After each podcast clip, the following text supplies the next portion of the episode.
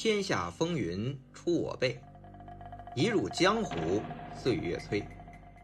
大家好，我是魏君子，一个被香港电影改变命运的七零后。欢迎大家来喜马拉雅收听我的《香港电影风云》。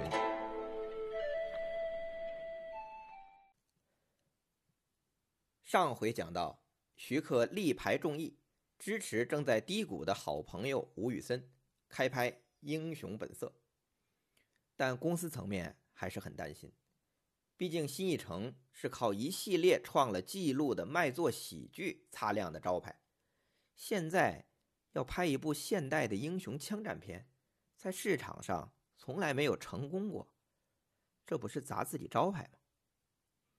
就说你徐克自己跑去和嘉禾合作了一部古装玄幻大片《新蜀山剑侠》，因为成本太高也没赚钱呢。可见开拓新的题材片种风险太大了。那徐克呢也做出了让步，他和吴宇森商量，干脆你呀也基本别收片酬了，将来收分红，以此来表明你的诚意和信心。吴宇森也深知这是他最后的机会了。之前他在嘉禾也尝试过动作片，像《少林门》《豪侠》都失败了。那个时候失败还可以去拍喜剧补偿公司的亏空，但现在嘉禾两部，新艺城两部，吴宇森连续执导四部喜剧都失败了，这让他已经没有讨价还价的资本了。这个时候的吴宇森。非常需要好朋友的支持，那徐克也义不容辞。这支持首先体现在剧本上，《英雄本色》的剧本第一稿是别人写的，还不是吴宇森想要表达的英雄本色。那徐克就鼓励吴宇森改剧本，把他当时的真实情绪、情感写到戏里面。那吴宇森那个时候是什么情绪啊？不得志。是低谷困顿的不平之气，体现在电影里。大家可以听听这些对白：“阿 Sir，我没有当大哥很久了，我等了三年，就是要等一个机会，我要争一口气，不是要证明我了不起，我是要证明我失去的东西，我一定要拿回来。”这些铿锵有力的对白，至今还能感染我。可见吴宇森把他真实情绪投射到电影里，还是产生了很好的化学反应。《英雄本色》不论是一九六七年龙刚那版，还是吴宇森拍的这版，剧情都聚焦在一对亲生兄弟的情与义上。那哥哥的这个角色呢，都是绝对男主角。当年那版谢贤，吴宇森这版呢，狄龙。说起狄龙，在七十年代那是香港的票房巨星，邵氏头牌。但到八十年代，古装被喜剧打败，狄龙成了过气大侠。到一九八五年，邵氏停产，他被邵氏辞退。这个古装大侠在喜剧当道的潮流中，就显得有点不合时宜了。那弟弟的扮演者，正是哥哥张国荣。张国荣那个时候还没有“哥哥”这个绰号，他刚刚签约新艺城，是当时人气最红的歌星，但在电影市场上还没有亮眼的成绩，还没有一部电影过过千万。但是对新艺城来说，《英雄本色》这个题材不太行，导演过气，主演过气，必须得来个张国荣加加人气啊！因为之前啊，本来是徐克。自己要做导演拍《英雄本色》，现在变成了徐克支持好朋友。那吴宇森也非常尊重徐克，在改剧本的时候就问他有什么意见。徐克一开始的意思就是，他想戏里有三个主要演员，两兄弟跟另外一个好朋友，这是和龙刚那版有很大不同。那吴宇森也深以为然，他就把他和徐克那份惺惺相惜、互相尊重的友情。都写在了戏里面，所以吴宇森一直没有把《英雄本色》当成什么警匪片、英雄枪战片，他就把它当成一个友情的故事。那这份友情在戏中主要体现在豪哥和小马哥身上，但在剧本里，小马哥的戏份是很小的一部分。虽然是主要角色，可能也是考虑到成本的角度啊，从一开始就是想找人客串，就拍十二天。那这个角色最早定的是新艺城的性格男星郑浩南。那所以呢，在写剧本的时候，豪哥这好朋友的角色就叫 Mark，因为郑浩南的英文名就叫 Mark。那本来定好的事情，郑浩南辞演，因为他要争取徐克同时开拍的另外一部电影《刀马旦》的男主角。《刀马旦》里那男主角同时要跟林青霞、钟楚红、叶倩文三大女星谈恋爱，这边 Mark。号称是主要角色，但也就是一客串，排名最多第三。啊，其实换我呀，如果不知道《英雄本色》后边那么成功，我也选刀马旦了。那 Mark 这个角色没了，郑浩南只好另找演员，找到谁了呢？周润发。一九八五年拍《英雄本色》的周润发，正是在内地开始。受到瞩目的时候，因为一九八五年内地引进了 TVB 拍摄于一九八零年的《上海滩》，周润发饰演的这许文强，穿着礼帽、风衣、白围巾，这形象风靡全国，引领时尚风潮，让女性观众如痴如醉。那我们男性观众是到了《英雄本色》之后，对周润发非常的拥戴，但是。一九八五年，在香港的周润发可没有这么风光，他正值转型期，他的电视剧时代已经过去了，电影这儿也没那么灵光。发哥是上世纪七十年代中期在 TVB 训练班出道的，他与杜琪峰、林岭东、吴孟达都是同班同学，在训练班呢，发哥的表现其实不算突出。那个时候，连林岭东和吴孟达都有重要角色演了，他还在跑龙套。但是周润发的形象高大帅气，演技通过磨练也很快就出位了。一九七六年主演的《狂潮》就让他小有名气，但是因为形象亦正亦邪，所以还没有多红。出去做个秀，每个也才几百块。那到一九七九年。周润发凭借《网中人》这部电视剧大红大紫，到八零年《上海滩》一出来，就奠定在荧屏的地位。那这段时期，发哥也进军电影圈，和许鞍华等导演合作了《活跃的故事》《倾城之恋》，有几部口碑不错的电影，但更多的是既不叫好也不叫座。电影给周润发的机会不多，所以在八十年代最初那几年。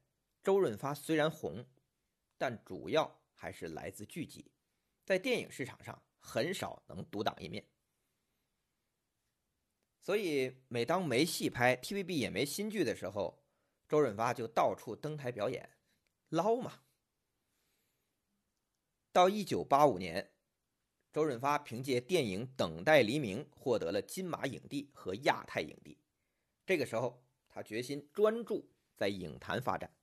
就拒绝再跟 TVB 续约。其实啊，这里面有一个重要的原因，是当时 TVB 的五虎将崛起了，个个独当一面。那发哥这个时候已经成为前辈了，这声势首先受到影响，因为公司捧他的就没有五虎那么多。如果继续在电视领域发展，不仅很难竞争得过五虎，可能还会被指责倚老卖老，跟后辈抢饭碗。那何必呢？但是发哥跟 TVB 解约，还被他这个电视台最后压榨。比如在《新扎师兄二》里给梁朝伟做配角，《大香港》给关礼杰和刘青云做配角。到八五年的台庆剧《杨家将》里，发哥不仅沦为配角，还变成了反派。你看这戏里，五虎苗侨伟演四郎，黄日华演五郎。刘德华六郎，梁朝伟七郎，汤镇业八贤王，发哥演的是吕洞宾。有人问了，怎么杨家将里还有八仙呢？原来 TVB 这版《杨家将》还真的是按照古本小说拍的。那小说里啊，讲的就是吕洞宾和师傅汉钟离赌气斗法，分别下界。吕洞宾保着大辽国大宋朝，而大宋朝是让汉钟离保着。那发哥演的这吕洞宾还是一反派。那与其这么不堪，那不如就离开荧屏，转战大银幕吧。当时的周润发电影片酬没有那么多，经常啊拍完这一部，不知道下一部在哪儿。那这个时候其实处在一个捞的状态，但是他也在等一个机会，想证明自己。结果他捞到了《英雄本色》。王晶导演曾经说过，发哥拍《英雄本色》的一个故事，说有一天拍《飞鹅山》，是香港一个地方。拍的正是周润发和狄龙说：“我等了三年，就是等一个机会。”那个重要对白的场面。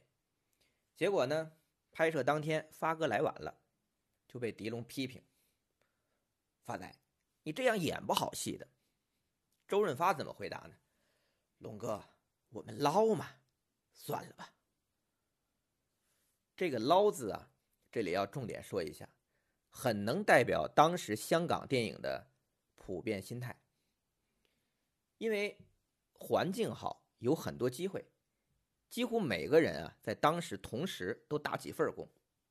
如果有正式工作，做兼职就叫密捞，偷偷的捞。连吴宇森还化名吴尚飞，偷偷从嘉禾跑出来帮新艺城拍戏呢。那当年的香港电影的台前幕后人员，从演员到编剧到摄影、龙虎舞狮，经常几个剧组、几家公司的片场串。有时候连导演都是，你能想象王晶白天拍成龙的《城市猎人》，晚上拍周星驰的《鹿鼎记》吗？你能想象徐克白天拍成龙的《双龙会》，晚上拍李连杰的《黄飞鸿》这种景象吗？都是真实发生的。所以这个捞啊，不代表不专业。那个时候的香港电影人，凭借多年片场的经验历练，技术非常熟练，不仅艺不压身，也是戏多不压身。算是正值创作巅峰的壮年，遇到了港片的黄金时代，就碰撞出了香港电影的很多风云和传奇。虽然只是客串，也偶尔会晚来，但发哥还是将小马哥这个角色视作一个机会，非常的认真和投入。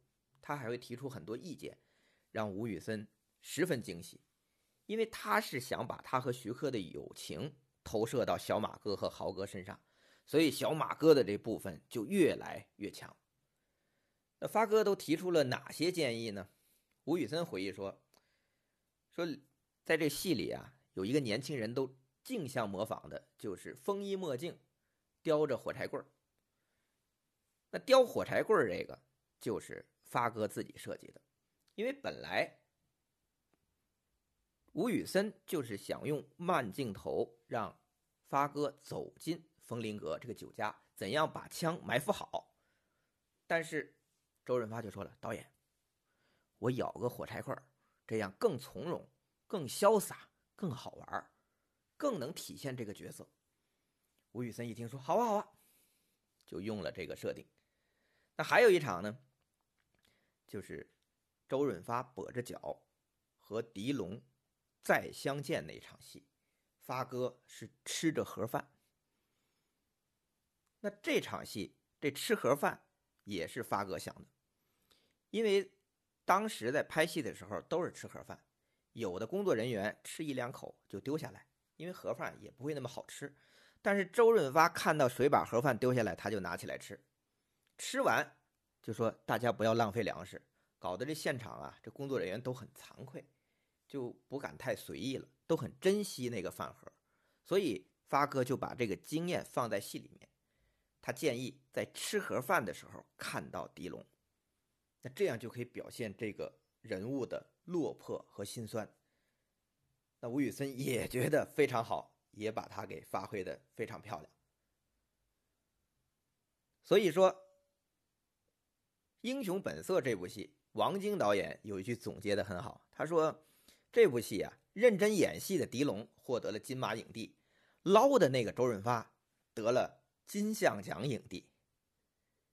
但这都是后话，《英雄本色》拍完，周润发和狄龙，包括张国荣，都认为这是部好戏。但是好戏就一定卖钱吗？当时的潮流又是喜剧，所以大家对于票房都不敢抱有期待。那《英雄本色》拍完剪完就要给新艺城的高层看，吴宇森、徐克都满怀期待。结果新艺城高层看完片之后，第一句话就是：“别上映了，先雪藏吧。”辛辛苦苦拍了一场戏，居然不让上映，这种打击，徐克和吴宇森会怎么反应呢？下期再讲。